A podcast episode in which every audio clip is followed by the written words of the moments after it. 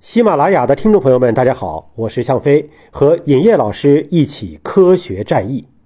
最近呢，又有信息爆出来了，说是门把手上确实检测到了病毒。对这个事儿呢，应该不是新鲜事儿，因为 SARS 病毒就是在门把手上能够检测到。对，甚至我们之前说 HPV 病毒，门把手上都有可能。对对吧？病毒在光滑的物体表面上生存，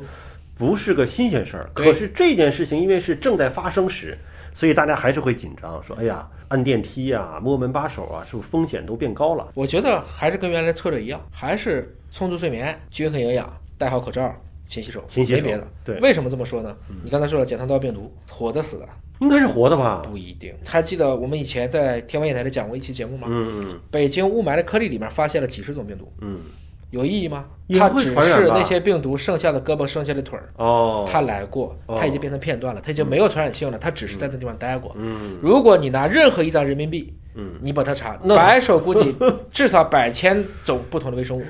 所以门把手上发现病毒，嗯，本身来讲，这个病毒它是活的还是死的，因为这种要做细胞的基带实验来验证，它做不了，嗯，它只能说有这个现象。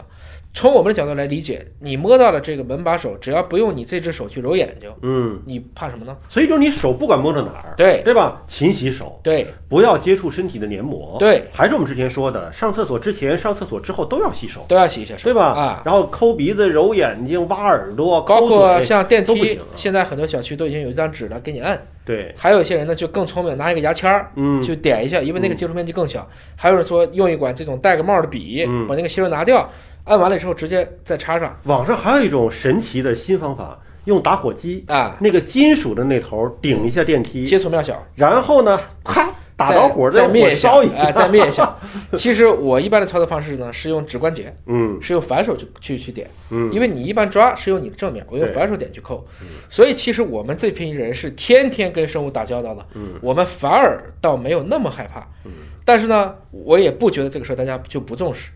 归根结底是在于让老百姓有一个正确的防护意识，而嗯不是过度防护，当然也不是就不防护，包括现在说这个病毒不要去管了，这个现在那也不不对的，能也那是是不对对的，的，那是也是不对的的啊。首先就大家要重视这个事儿，但是呢，防护的措施要科学。咱们思考一下，这个新的传播途径也好，新的传播方式也好，跟我们原来的防护措施冲突吗？不冲突，那么就还按照原来的防护措施来做，也是安全的。好，感谢叶老师的分享，下期节目时间我们再会。